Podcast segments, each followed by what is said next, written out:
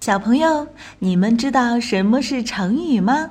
成语是汉语词汇中一种已经定型的词组，有固定的结构和意思。成语的背后有很多有趣的故事，了解这些故事有助于理解记忆成语。万能的一休哥总是停不下学习的脚步。这不，这一次他就来到了成语王国，为小朋友们讲述各式各样的成语故事。还等什么？快来听吧！半途而废。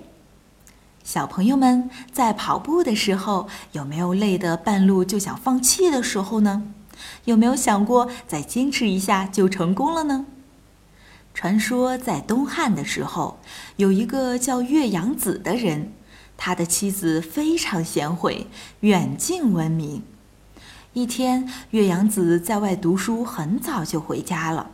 妻子看着很奇怪，就问他怎么回事儿。岳阳子说：“没什么特殊原因，就是出门时间有点长了，想家了，就回来看看你。”妻子听后。慢慢的走到织布机前面，拿起一把大剪刀，咔嚓就把织好的布给剪断了。岳阳子大吃一惊，忙问怎么了。妻子神情严肃地说：“这布是由一根根丝线一点点织出来的，一寸寸的积累而成。我今天把它们剪断了，以前的努力全都白白浪费掉。读书也是这样，你应该每天学习新的知识。”从而使自己日益完美。如果半途而废，和这剪断的布还有什么区别呢？